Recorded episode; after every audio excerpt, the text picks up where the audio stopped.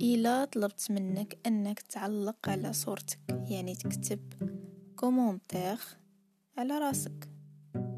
شنو هما les défauts les qualités تاوعك بلاش ما تكتب هاد المرة راك ماشي قدام recruteur شنو درتي باش تصلح عيوبك؟ واش les qualités تاوعك يشوفوهم الناس؟ إلا سولنا الناس عليك غادي يقولوا لنا نفس les qualités ولا غادي يقول لنا شي حاجة أخرى ما عرفهاش.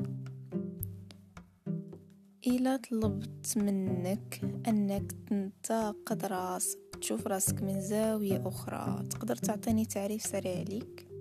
واش في راسك هذاك اللي كتشوفه في المرآة في الغالب راك ما كتعرفوش مزيان.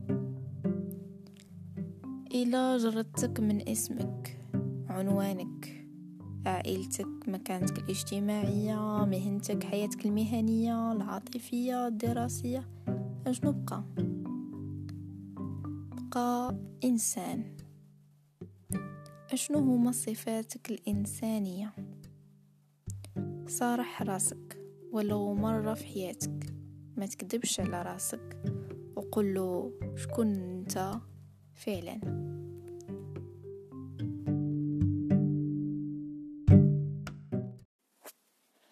سلام العالم نتمنى تكونوا بخير وعلى خير وكل نهار كتحاولوا ديروا شي حاجة على قبل راسكم باش تغيروها للأحسن.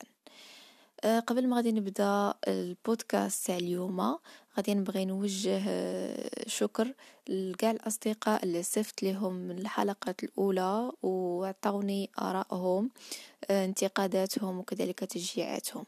إلى دستو من هذه الحلقة فشكرا لكم بزاف. أه